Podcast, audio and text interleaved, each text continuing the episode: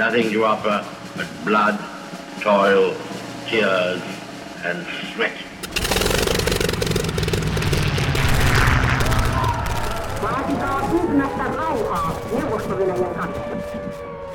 Den norske Nobelkomité har bestemt at uh, Nobels fredspris for 2010 skal tildeles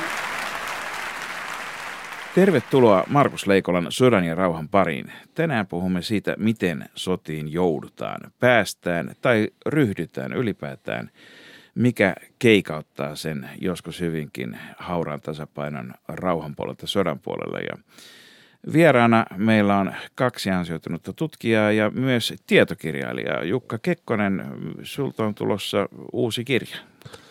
On tulossa uusi kirja, joka käsittelee Katalonian akuuttia kriisiä – Kirjan nimi on Katalonia, Espanja, Eurooppa, mediasotaa ja oikeusvaltion puolustamista.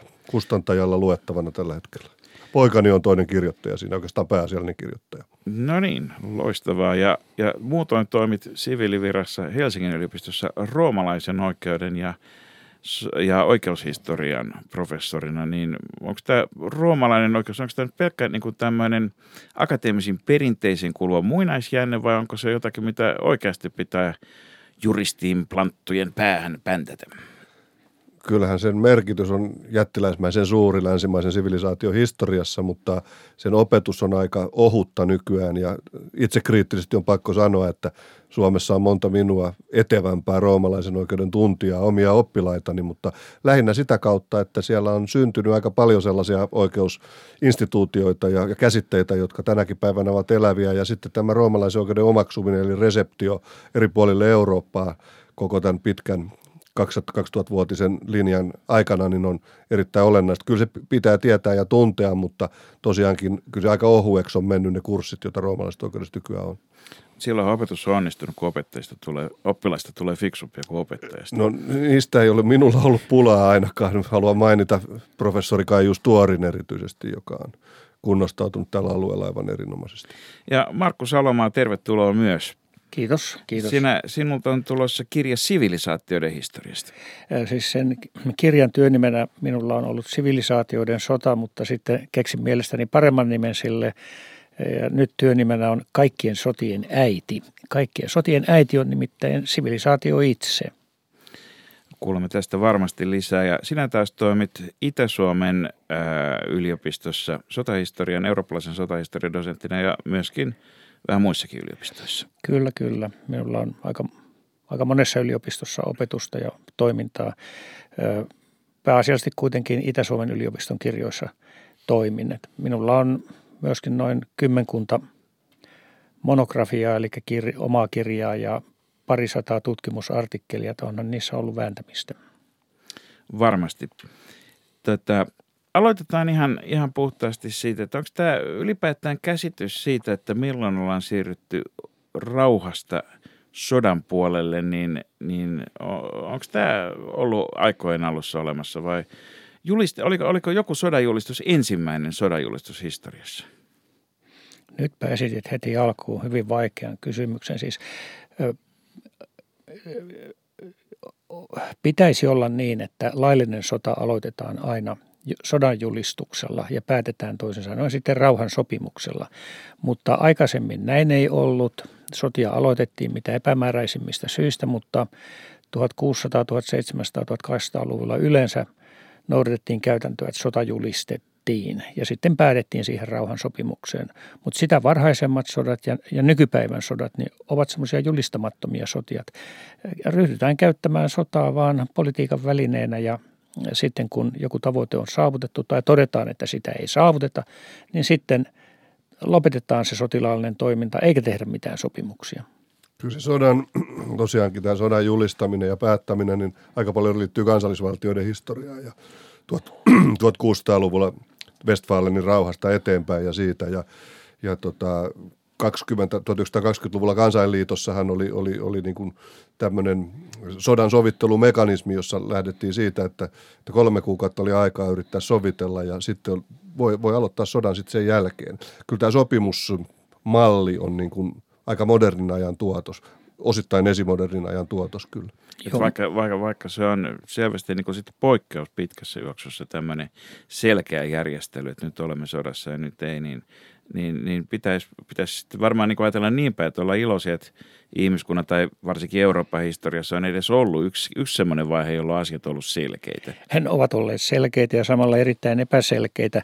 Nimittäin 1899 ja 1907 Haagin konventeissa ja sitten myöhemmin Geneven konventeissa sovittiin sodan pelisäännöistä tarkasti aseista, kuinka siviileihin suhtaudutaan, kuinka haavoittuneisiin suhtaudutaan, kuinka valloitettujen, valloitetulle alueelle ei saa siirtää omia siviilejä, kuinka valloitetut alueet pitää palauttaa, eli noudattaa restituutiota, niin nämä kuitenkin sitten, nämä säännöt ne unohtuivat jo ensimmäisessä maailmansodassa ja sitten varsin paljon ne unohtuivat toisessa maailmansodassa valitettavasti. Tämä näkökulma, joka on hirvittävän tärkeä, joka on tässä juuri, juuri on, se, että, että aina pitää katsoa sitä todellisuutta ja peilata sitä sitten niihin sopimuksiin ja normeihin. Ja, ja siinä on valtavaa, valtavaa eroa sitten eri sotien aikana ja, ja sillä tavalla, että, että se ei tee sitä selkeäksi, vaikka olisi kuinka tarkat säännöt välttämättä, koska niitä ei todellakaan noudateta. Ja peruskysymyksiä sitten on juuri se, että, että milloin niitä noudatetaan tai ei ollenkaan noudateta tai jotain siltä väliltä. Mutta pyrkimystä kuitenkin jollakin lailla säädellä, niin on, on, sitä on varmaan ollut pitkään, koska, koska samaan aikaan kun on ollut valtapyyteitä, joihin, jossa, on nähty, että sota on hyvä keino niiden, tai minkä hyvänsä motiivien, niin tuota, mutta aika usein valtapyyteiden edistämiseksi, niin, niin tota, on tietysti myöskin nähty, että sodalla on hintansa ja, ja, ja tota, löytää sit siitä tasapaino, niin – onko tänä, ja tänä, päiv- tänä päivänä, kun puhutaan paljon siitä, että miten valtioiden kuuluisi olla suvereeneja ja varsinkin uusnationalismi korostaa kovasti sitä, niin eihän oikeastaan ajatus tästä suvereniteetin rajoittamisesta niin mikään uusi ole, vaan sehän, se on aika vanha myöskin siitä, että nimenomaan se, että kuinka vapaasti saa sotia, niin, niin, niin tota, mutta siinä on varmaan ollut eri aikoina vähän eri, eri asiat, joita on rajoitettu. Näin voisi kuvitella. Kyllä nämä rajoituspyrkimykset tuli, tuli viime vuosisadalla ihan välttämättömiksi, koska aseteknologia kehittyi niin nopeasti, että sodista tuli niin tuhoisia. Aikaisemmin sodat oli pieniä ja niitä todellakin käytiin vain asevoimien välillä, mutta kun ei ollut huoltojärjestelmiä, niin armeijat joutuivat ottamaan huoltonsa siviiliyhteiskunnasta ja se aiheutti kärsimystä ja oheis vahinkoja paljon ja, ja Silloinkin, kun se otetaan vihollisen siviileiltä. Kyllä, kyllä se on siviili kuin siviili. Ja sen takia näitä pelisääntöjä tehtiin ja ainakin sotien alussa niitä yritettiin soveltaakin, mutta sitten tulee tilanteita, jossa näistä säännöistä kiinni pitäminen on vaikeaa ja epämieluisaa ainakin silloin, jos tietää, että siitä ei jää kiinni. Kiinni jääminen on tietysti toinen asia, mutta Jukka Kekkonen, miten, miten sanktiot on kehittynyt se, että pystyt, onko, onko, onko se sopimusyhteisö, joka on päättänyt sodan säännöistä, onko se kyennyt myöskin rankasemaan?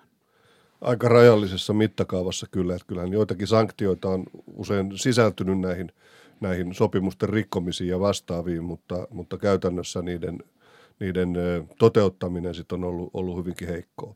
Mutta minusta hyvin olennaista tässä on se, että, että vaikka me puhutaan tästä linjasta, jossa on tullut sopimuksia ja, ja tota normeja ja niin poispäin, niin, niin tässä ei ole mitään semmoista suoraviivasta evoluutiota, vaan että ne on vaihdellut koko ajan. Aina kontekstisidonnainen on ollut tilanne ja ennen kaikkea tässä ei ollut mitään niin kuin sellaista suurta edistystä. Eli, eli, eli, eli pyörä on nimenomaan ollut se, joka on keksitty aina uudestaan. Kyllä tavallaan näin on ja itse pidän hyvin oireellisena nykypäivän ilmiönä sitä, että kaikki nämä suurvallat, ainakin ne, jotka ovat YK turvallisuusneuvoston pysyviä jäseniä, niin ovat estäneet omalta osaltaan sen, että hyökkäysrikos sisällytettäisiin kansainvälisen sotarikostuomioistuimen niin kuin asialistalle. Se on kyllä siellä, mutta nämä suurvallat eivät ole sitä omalta osaltaan allekirjoittaneet eivätkä ratifioineet, eli heitä ei voida tuomita hyökkäysrikoksesta, jos sellaisen tekevät. Joo, tämä on tosi olennaista ja mä olen itse niin kuin koettanut nähdä semmoisena positiivisena kehityskaarena, kun on muuten niin kuin korostettu oikeusvaltiota ja siihen liittyviä oikeusperiaatteita, niin, niin sitä ei ole saatu sovellettua ikään kuin kansainvälisille areenoille ja tämä juuri näiden, näiden tämän pysyvän kansainvälisen rikostuomioistuimen historia on hyvä esimerkki tästä, johon ei ole sitten, eivät ole sitten suurvallat liittyneet edes tähän sopimukseen. Ja, ja sitten kun on myös näitä ad hoc tuomioistuimia, niin niissäkin, niidenkin toimivallassa on isoja ongelmia ja, ja, ja kaikki on sidoksissa niin kuin siihen, siihen politiikkaan. Kuitenkin niin kuin meidän presidenttimme muun muassa oikein sanoo, niin pienten valtioiden turvahan olisi aina se, että tämä sopimusjärjestelmä olisi mahdollisimman vahva ja pitävä. Ja, ja eikö sopimusjärjestelmä ole kuitenkin sit aina niin vahva ja pitävä kuin kulloinenkin kansainvälispoliittinen tilanne viime kädessä? No, näissä aiemmin mainituissa Haagin ja Geneven konventtien pöytäkirjoissa kiellettiin muun muassa kaasuaseet ja, ja niitä käytettiin ensimmäisessä maailmansodassa, mutta ne kiellettiin sitten 20-luvulla ja niitä ei käytetty toisessa maailmansodassa. Mitä, se piti, tämä on kiinnostava juttu. Mistä mut, se johtuu? Koska tuhot olisivat olleet niin valtavan suuret, kun lentoase kehittyi ja olisi voitu pommittaa kaupunkia ja siviilituhoja olisi tullut valtavasti. Ja tuli rintamillakin, ensimmäisen maailmansodan rintamilla Mut eli, eli paradoksaalisesti tavallaan siis se, että ensimmäisessä maailmansodassa käytettiin ja se aiheutti tuhoja, niin se, se tuota, oli mahdollista siksi, että ne tuhot eivät olleet vieläkin suurempia. Kyllä, kyllä. Koska jos ne olisi ollut vieläkin suurempia, niin, niin tota, ja sitten sit varmasti niin kuin aika monissa aseissa on hyvin nopeasti, jos puhutaan niin kuin teknologian kehityksestä, on kyse, kyse vastavuoroisuudesta, että 1900-luvun historia on täynnä erinäköisiä yrityksiä estää teknologian leviäminen, vaikka mä ajatellaan aina innovaatioita sellaisina, että ne leviää paikasta toiseen. Vähän niin kuin, että kun heittää, heittää kiven järveen, niin siitä lähtee aaltoja ympäriinsä eri puolille, mutta ihan hirvittävä määrä sanoisin suhteellisen huonosti toimivia esteitä ja rajoituksia on ollut. Suomeahan tota, sitoi myöskin, vaikka me emme ole suoraan Yhdysvaltain liittolla, mutta esimerkiksi kylmän sodan aikana nämä niin sanotut kokoomussäädökset, jossa amerikkalaista tai mitä tähän sellaista huipputeknologiaa, jos mä vähän kärjestän, jolla joku yhteys Amerikkaan ei saanut viedä, viedä sitten tota, ainakaan oikealla lähettäjänimellä ja oikealla nimellä niin tota, minnekään, minnekään suoraan.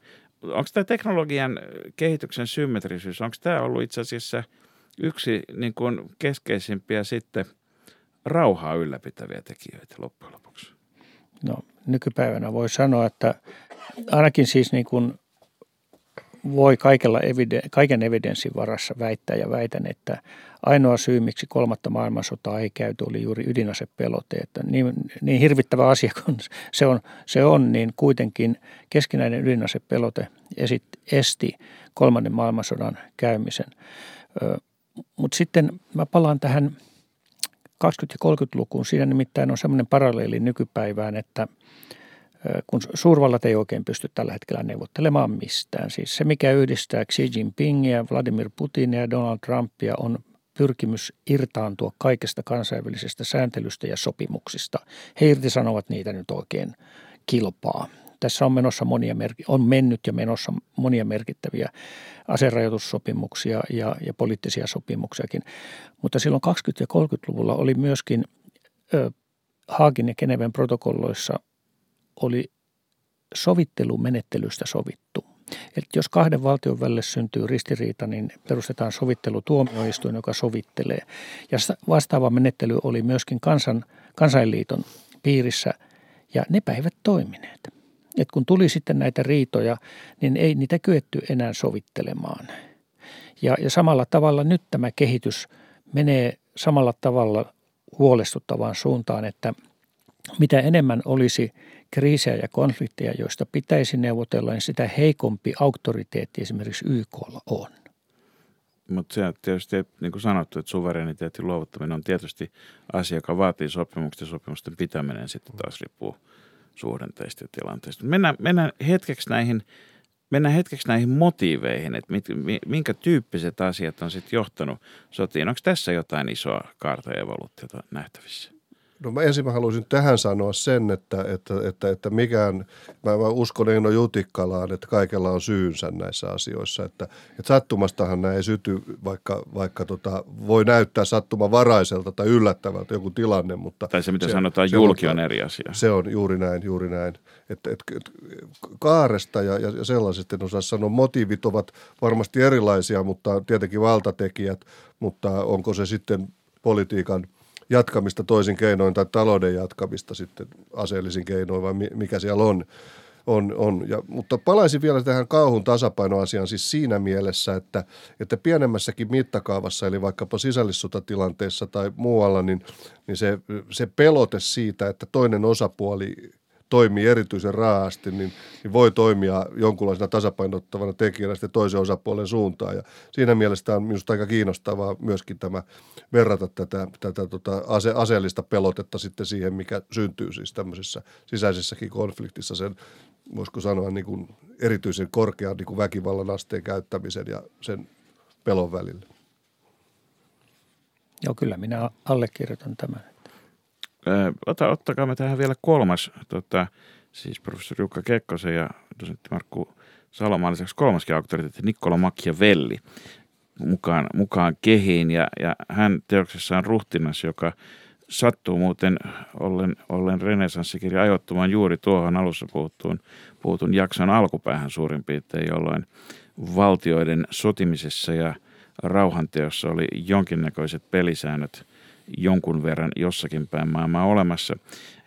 Hän, hän nimittäin sanoi, että ruhtinaan ei oikeastaan tarvitse, että hän on aika jyrkkä, että ruhtinaan ei tarvitse mitään muuta tavoitetta tai ajatusta tai hankkia mitään muuta taitoa, paitsi sotimisen ja sen sotimisen organisoiminen ja sitten kurinalaisuus. Ja, ja sitten hän luettelee niin lukuisia eri asioita kyllä, niin kuin, jotka voi liittyä näihin motiveihin, niin kuin kunnian puolustaminen ja, ja, ja muut vastaavat noin. Mutta tota, onks, onks, jos me mietin tätä, mietitään tätä nykyaikaa, niin aika harvoin mä ajattelen, että länsimaisissa demokratioissa niin valtiopäämiehet tai edes, edes pääministerit tai edes, edes niin kuin mahdolliset enemmistöhallituksen muodostajat valittaisiin sen perusteella, kuinka hyviä sotapäälliköitä ne on. Oliko Machiavelli väärässä vai onko ajat muuttunut? No, onneksi ajat ovat muuttuneet. Lähinnä tuo kuvaus istuu autokratian aikaan, eli autokratia – autokratian niin valtion muotona, jolloin keisari ja kuningas saattoi Jumalalta saaman, saamansa yksinvallan perustalla päättää mistä tahansa.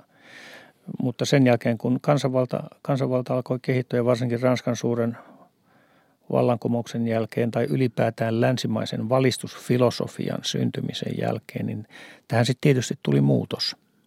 Sen jälkeen nämä asiat alkoivat muuttua monimutkaisemmiksi – ja alettiin puhua kansansuvereniteetistakin.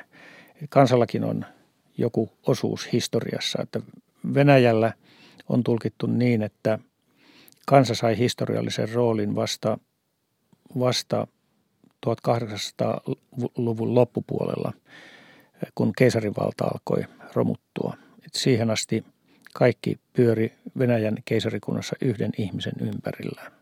Ja hän sai... oli Maorjutta mm. ja muutakin, joka vaikutti siihen, että se, ketkä olivat kansaa. Niin... Ja sotia syttyi silloin, jos, jos esimerkiksi kahden naapurivaltion hovit riitautuivat ja lyötiin valkoisella hansikkaalla poskelle, niin se selvitettiin sitten marssittamalla armeijat vastakkain.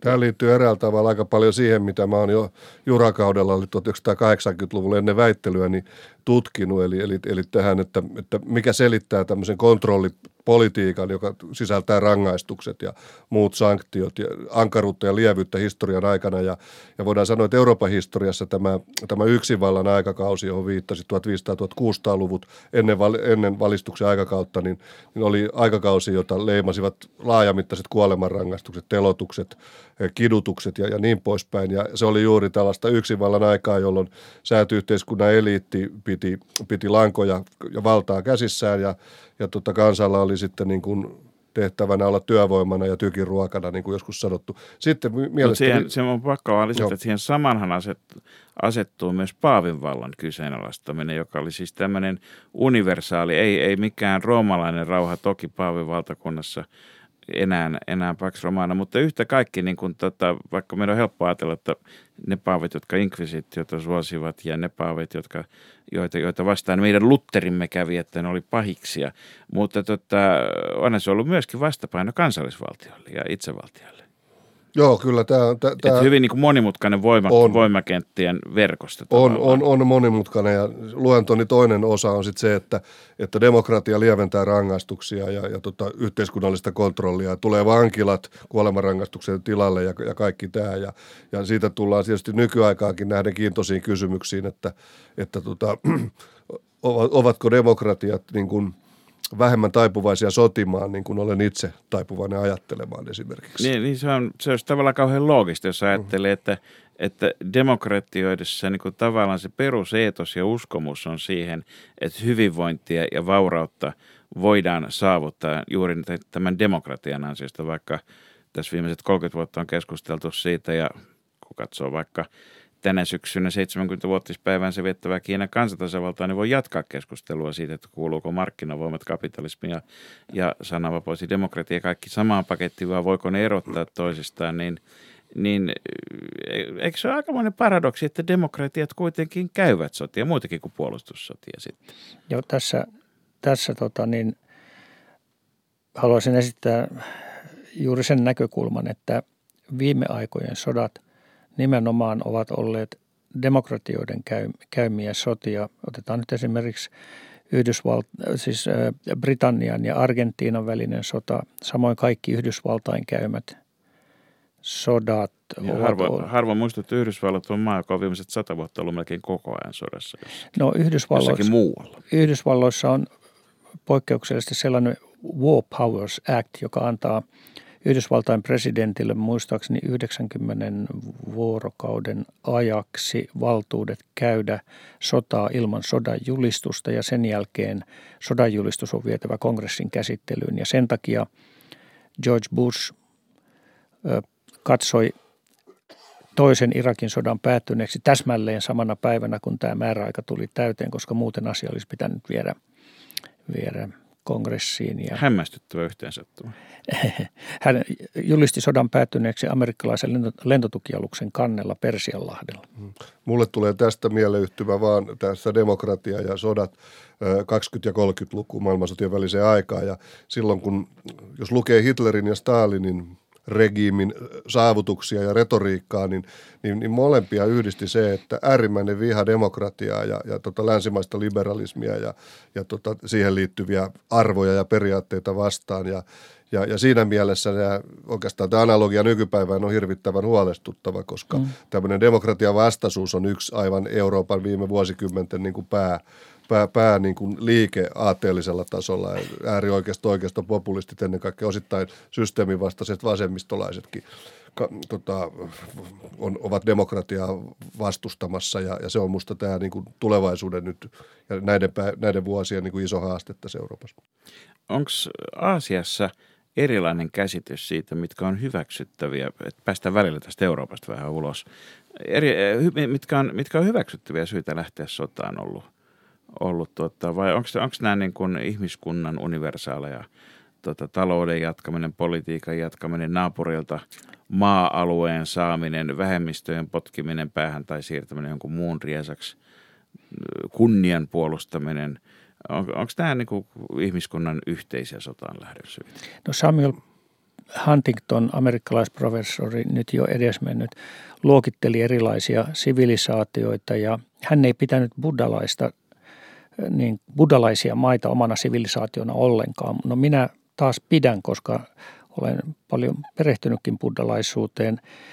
Mielenkiintoista on se, että Buddhan opetuksissa, siis en puhu Lord Buddhasta, eli Jumalhahmosta, Buddhasta Jumalhahmona, vaan siis Buddhan omissa kirjoituksissa on ihmisille noudatettavaksi kahdeksan käskyä, kun raamatulliset kymmenen käskyä on tarkoitettu kristityille, kristillisen sivilisaation pohjana toimiva, toimiva siis tämmöinen koodeksi, mitä saa ja mitä ei saa tehdä, mikä on oikein, mikä on väärin.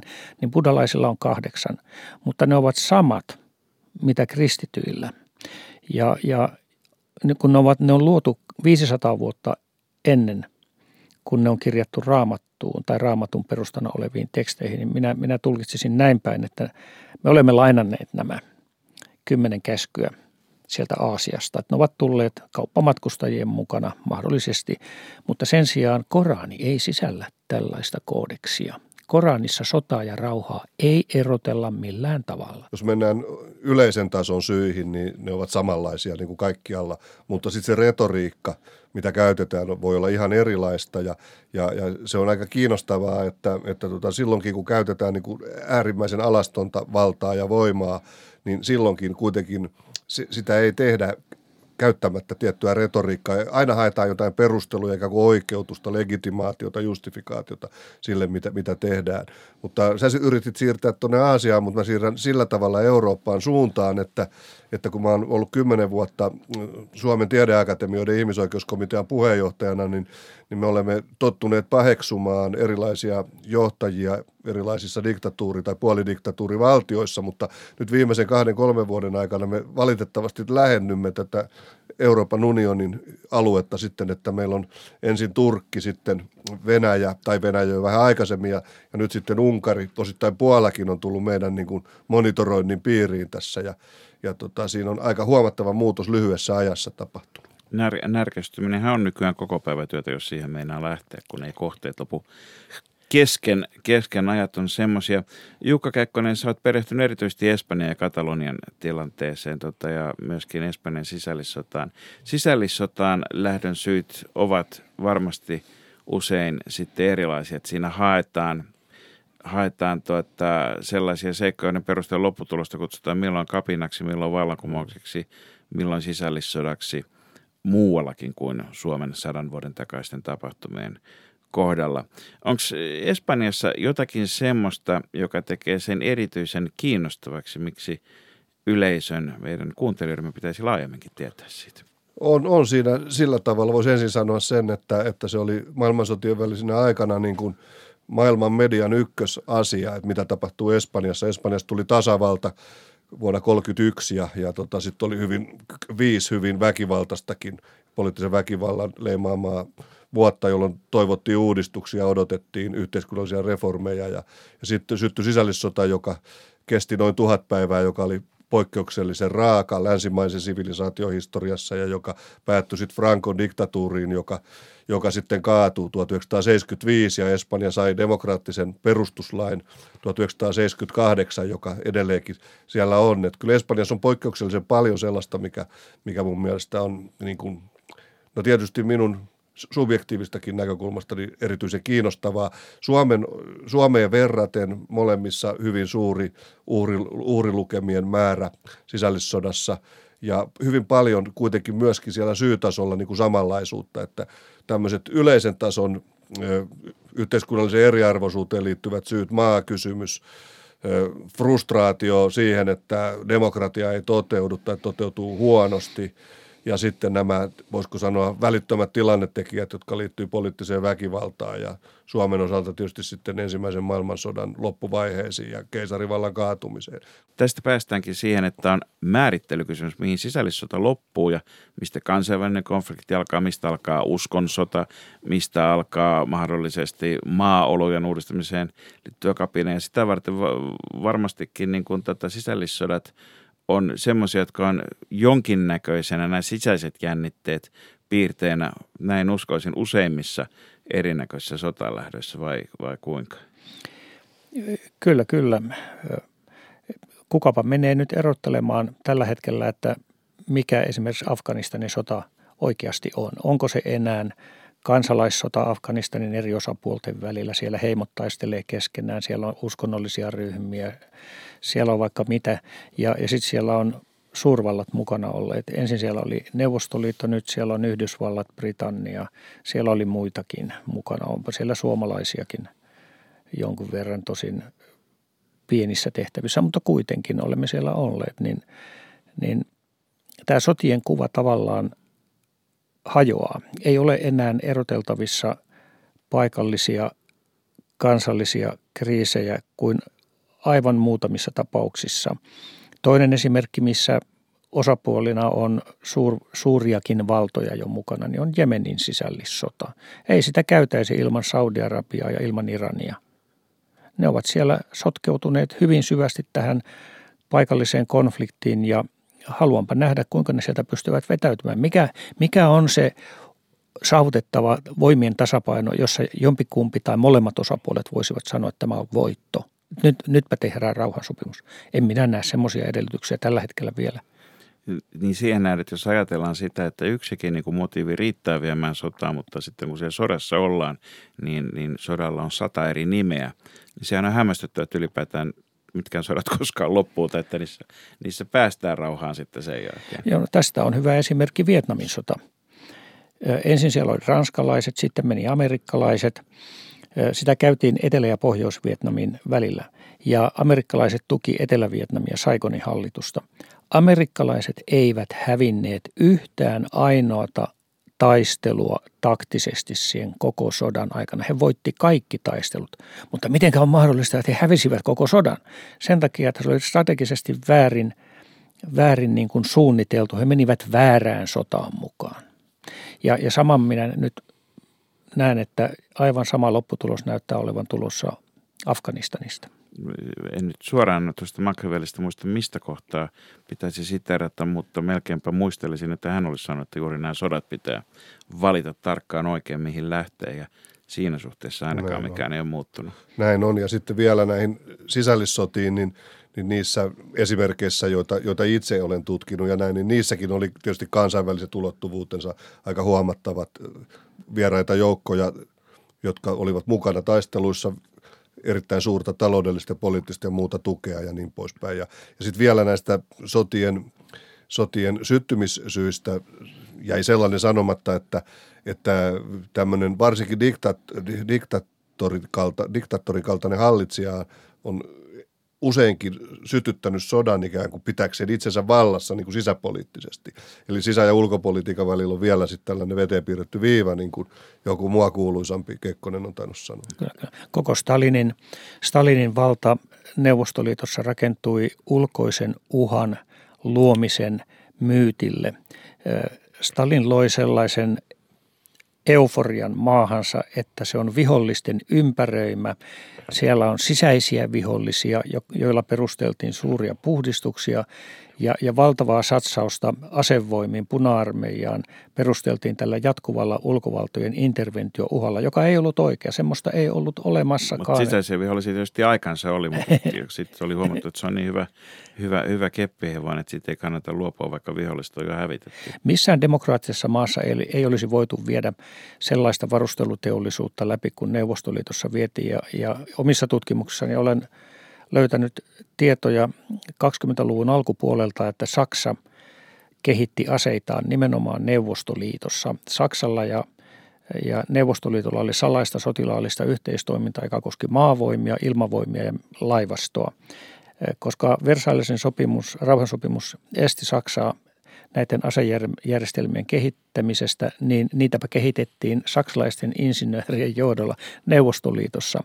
Joka ja ei t- muuten ollut Versain, neuvosto ei ollut Versain sopimuksen allekirjoittajavaltio. Ja, ja, ja tuotta, voi sanoa, että se mikä tapahtui Neuvosto-Venäjälle jäi Neuvosto-Venäjälle. Kyllä, kyllä. Ja tämä sitten johti loogisesti siihen, että – että Molotov ja Ribbentrop allekirjoittivat Stalinin ja Hitlerin puolesta hyökkäämättömyyssopimuksen 23. päivä elokuuta 1939, mistä seurasi, että, että Saksa ja Neuvostoliitto yhdessä hyökkäsivät Puolaa ja aloittivat toisen maailmansodan. Siis tämä on se, mikä historian tutkijoilla monasti unohtuu, että, että ne aloittivat yhdessä toisen maailmansodan. Ja jos lisätään siihen vielä, että Neuvostoliitto tuli kaksi viikkoa myöhemmin saatuaan varmistuksen siitä, että Mansurian ei synny toista rintamaa. Meidän on ehkä vaikea ajatella sitä, että Venäjä on pelännyt sitä, että se jää kahden tulee väliin, mutta kyllä siellä osataan pelätä kaiken näköistä, jopa sitäkin. Sitten jos mä ajatellaan tätä nykyaikaa tai vuoden 1945 toisen maailmansodan jälkeistä aikaa, niin ja, ja ennen kuin tässä kaikki toteamme, että lasi on puoliksi tyhjää, heittäydymme pessimismin voivotteluvaltaan, niin onhan meillä nyt kuitenkin YK ja kansainvälinen järjestelmä, joka on niin kuin ihan eri tason globaalisti tota, toimiva tämmöinen yhteisen tahdon ilmaus kuin kaikki ne puutteinenkin kuin koskaan aikaisemmin vai, vai onko? Onks, no, onko? Kyllä mä oon siis pitkällä aikavälillä, jos pitkällä aikavä, pitkäksi aikaväliksi kelpaa 50 vuotta tai, tai vähän pidempi aika, niin olen hiukan optimistinen, koska kyllä nämä YK-mekanismit, vaikka ne ovat nyt viime vuosina taas joutuneet hiukan vaikeuksiin, niin ovat olleet kuitenkin huomattava edistysaskel verrattuna kansainliittoon tai, tai moneen muuhun. Ja sitten meillä on nämä ihmisoikeussopimukset, niiden täytäntöönpano ja sitten vielä tämä, mikä tapahtui sitten Berliinin muurin kaatumisen jälkeen, tämä tosiasiallinen niin kuin valtasuhteiden muutos, niin on tässä paljon niin kuin positiivistakin mielestäni tapahtunut ja ja, ja minäkin jollain tavalla ehkä haaveilen, että jos voisi olla joskus joku globaalinen oikeusvaltio, niin kuin tietyt politologit ovat kehittäneet oikein tästä malleja, että meillä olisi sitten tämmöinen maailman parlamentti ja todella toimivat pakottamiskykyiset tuomioistuimet ja hallinto ja, ja niin poispäin. Se on, se on vielä utopiaa, mutta kyllä nämä askeleet, niin kuin sanokaamme vaikka siihen siihen, että, että tota vakaviin ihmisoikeusrikoksiin syyllistyneiden valtionpäämiesten rankasemattomuus on, voidaan poistaa ja näin, että voi joutua tilille kaikkein pahimmista tota, törkeimmistä ihmisoikeusloukkauksista. Kyllä siellä on tämmöisiä yksittäisiä niin kuin kansainvälisen oikeuden ja järjestelmän muutoksen seikkoja, jotka ovat a- aivan hyviä ja joita mielestäni ei, ei, ei pelkästään niin kuin kyynisellä lakasulla voida saada pois. No onneksi onneksi YKta kuitenkin arvostetaan. Sen arvostus ei ole niin korkealla kuin se on ehkä joskus ollut, mutta kuitenkin YKta arvostetaan ja mikään valtio ei ole eh, irtisanonut eikä eronnut YKsta. Että YK on olemassa ja sitä voidaan käyttää, kun oikein tiukka paikka tulee. Niin on ainakin valtioilla keskusteluyhteys eh, YK kautta, jos välit muuten menevät todella heikoiksi. Ja YKlla on kapasiteettia ja ja uskottavuutta, mutta myöskin tietysti merkittäviä epäonnistumisia, kuten, kuten Jugoslavian hajoamissotien aikana Bosnia-Herzegovinassa Srebrenicassa, missä hollantilaiset YK-joukot YK turva-alueelta luovutti serbimiliseille 8300 muslimin miestä ja poikaa. Ne olivat iältään 15-vuotiaista 60 viisivuotiaisiin asti kaikki miehet luovutettiin ja, ja heidät teloitettiin. Ja, ja tämä oli se, mikä on arvaamattomalla tavalla heikentänyt YK arvovaltaa nykypäivän kriiseissä – Toki on sitten onnistumisiakin, niin kuin Ruandan joukkomurhan loppuselvittelyt, niin se on viety uskottavasti loppuun. Ja eräitä muitakin, että on onnistumisia ja epäonnistumisia, mutta pääasia on, että kansainvälinen yhteisö yrittää. Näin, ja tässähän syntyy myös kansallisia traumoja, niin kuin Hollannissa tästä Srebrenitsan tapauksesta ja muuten. Että tässäkin tämä kansainvälinen ja kansainvälinen niin kuin molemmat Tämä on, tämä on paitsi aikaa, jossa mitä ihmeellisimmät pahikset nostaa päätään, niin tietysti myöskin aikaa, jossa on hyvin vaikea olla äärimmäisen hyvä ihminen johdonmukaisesti, johdonmukaisesti tuota, kaikissa mahdollisissa tilanteissa. Mutta meillä on siis kuitenkin on jonkinnäköinen kansainvälinen järjestelmä, joka, joka yrittää, yrittää tuota, ratkoa näitä sotia ja yrittää tuota, jopa näitä diktaattoria ennaltaehkäiseviä sotia puuttua niihin ja saada käännettyä. Mutta sitten ehkä pitäisi nostaa vielä esiin sellainen asia kuin, että kaikki sodat eivät syty. Että et, et eikö niin, että on koko joukko pidäkkeitä tota, ja kaikki eivät varmaan arkistot ole edes aukikaan niistä kabineteista ja pöydistä, jossa on sitten ehkä yhden äänen enemmistöllä päätetty olla menemättä sotaan, koska näin uskaltaisin väittää tai ehdottaa Jukka Kekkonen ja Markku Saloma. Sotahan on aina myöskin riski. Sodan hintaa ei voi hallitsija – Machiavellin ruhtinaskaan ei voi etukäteen tietää, mikä sen ku, siis sekä niin kuin poliittiset että taloudelliset kustannukset tulee olemaan. olemaan. Tota, onko nämä sodan, sodan, sotaan lähtemisen pidäkkeet, onko nämä muuttunut aikojen kuluessa? Puhuttiin jo tästä ydinpidäkkeestä, joka tietysti on iso, että ydinsota ei ole nähty, koska tämä symmetrisyys, koska globaalisuus. Mutta mitä, mitä semmoisen niin konventionaalisemman sodankäynnin pidäkkeiden historiaan kuuluu? Siis mä sanoisin näin, että – kun olin tätä tutkinut, että nykypäivän kriisit ja konfliktit näyttäisivät syttyvän sivilisaatioiden ja talousjärjestelmien välialueilla. Eli sellaisilla vuorovesialueilla, missä on useamman sivilisaation vaikutusta, niin epäselvät tilanteet kriisiytyvät. Jo monista on esitettävissä lukuisia perusteita, miksi, miksi niin tapahtuu, mutta sivilisaatioiden vuorovesi- ja välialueet ovat niitä alueita, missä nykypäivän kriisit herkimmin syttyy, että Ei Euroopassa enää sotia tule, ei Euroopan valtiot enää sotia tarvitse Eikö yhtään mihinkään. ennen Jugoslaviakin, että, että, että tuota, 89 Berliinin muuri murtui. Mm. Lopullinen sinetti sille rauhanprosessille, mikä alkoi 45. No on vaikea kuvitella missä, missä muualla kuin ehkä Ukrainan Krimillä ja Itä-Ukrainassa nyt käytäisiin sotaa, että mikä olisi se sodan tavoite ja muoto ja sisältö, joka syttyisi ennalta estämättä tällä hetkellä Euroopassa, mutta sen sijaan Lähi-idässä ja Aasiassa on paljonkin sellaisia alueita, jossa sodat voivat syttyä geopoliittisista syistä, voivat syttyä näiden sivilisaatioiden pohjana olevien uskontojärjestelmien ristiriidoista johtuen. Esimerkiksi Kasmirin, Kasmirin kriisi on sekä geopolitiikkaa että uskontojen ristiriidoista johtuvaa. Ja, ja eräät muut kriisit siellä, jotka voivat kärjistyä aika merkittäviksikin vielä. Että. Otetaan vaikka Kashmir esimerkiksi. Onko se sellainen tapaus, että sota voi syttyä vahingossa? Vai onko ne pidäkkeet niin isoja, että vahinko ei päästetä tapahtumaan?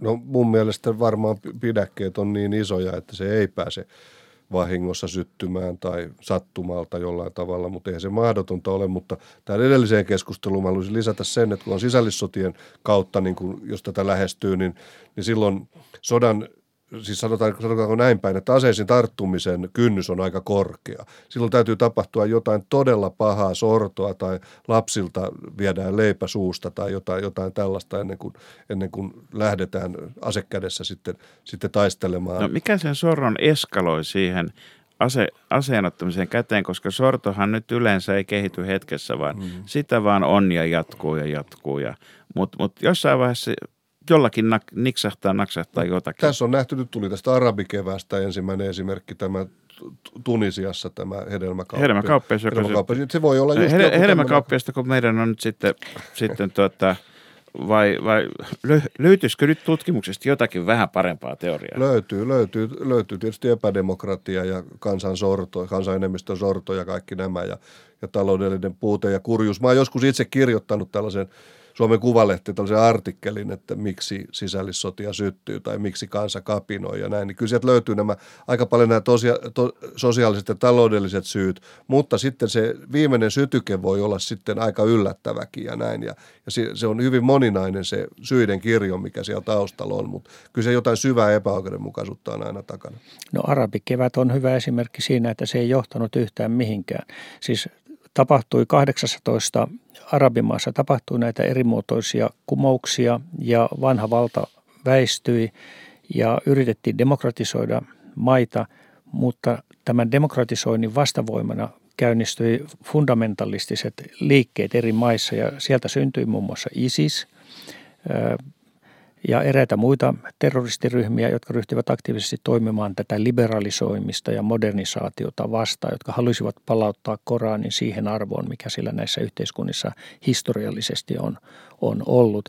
Ja nyt elämme vaihetta, että itse asiassa se demokratisoitumiskehitys ei ole sanottavasti enää edennyt, että se meni joitakin askeleita eteenpäin, mutta niistäkin alkaa olla jo vuosikausia eikä mitään ole tapahtunut. Mutta mä oon samaa mieltä tästä nimenomaan, että se on ollut suunnaton pettymys se. Mä en sanoisi niin, ihan, että se ei synnyttänyt mitään, vaan sehän synnytti Pandoran lippaan kaikkea. Niin kaikkea joo, ja sit, mutta myös se synnytti länsimaissa ja muualla näitä demokratialiikkeitä. Et silloin oli Occupy Wall Street, oli, oli monia muita liikkeitä. Et se oli sellainen, näytti siinä jossain vaiheessa, että, että nyt niin kuin demokratia eteneekin oikein kunnolla. Ja, mutta siitä ollaan nyt otettu takapakkia sitten, jos ollaan demokratia No hyvä, me tiedämme, että Syyrien sisällä on yksi isoimpia seurauksia, mikä oli arabikeväästä. ISIS yksi isoimpia seurauksia, jos kohta ISIKsen lopullisia seurauksia emme vielä tiedä. Euroopan pakolaisalta 2015 yksi, yksi isoja seurauksia, mutta, mutta että kyllä niin kuin historian suuri opetus on se, että aina on liian aikaista arvioida, mitä kaikkea jostakin on, jostakin on seurannut. Ja, ja pyytäisinkin hieman spekuloimaan sitä, että mitä positiivisia käänteitä voi vielä olla edessä, joita emme ole nähneet. Nyt vaikka jos ajatellaan tässä tänä syksynä, kun on, on, on ihmetelty sitä, että mitä Katarissa tapahtuu, tai Saudi-Arabian tulevaisuus on niin kuin, Saudi-Arabia on tietysti voi sanoa, että se on sössinyt itse mainettaan, mutta yksi Turkkila, Turkissa olevan konsulaatin menneen toimittajan paloittelu, ei kiva asia, muuta, olisi varmasti ilman arabikevättä ollut paljon pienempi juttu.